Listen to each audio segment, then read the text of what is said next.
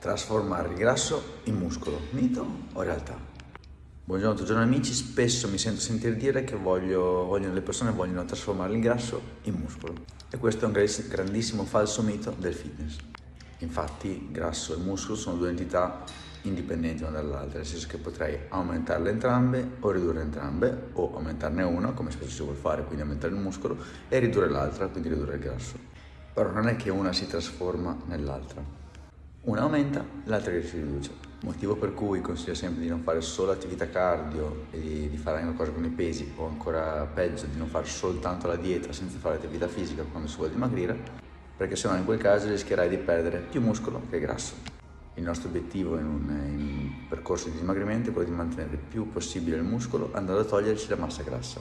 Se però sei le prime armi in palestra, magari non ti sei mai allenato, ti sei sempre alimentato in modo scorretto, potrebbe essere che nel primo periodo tu riesca ad aumentare la massa muscolare e allo stesso tempo perdere grasso e a fare quello che si dice ricomposizione corporea.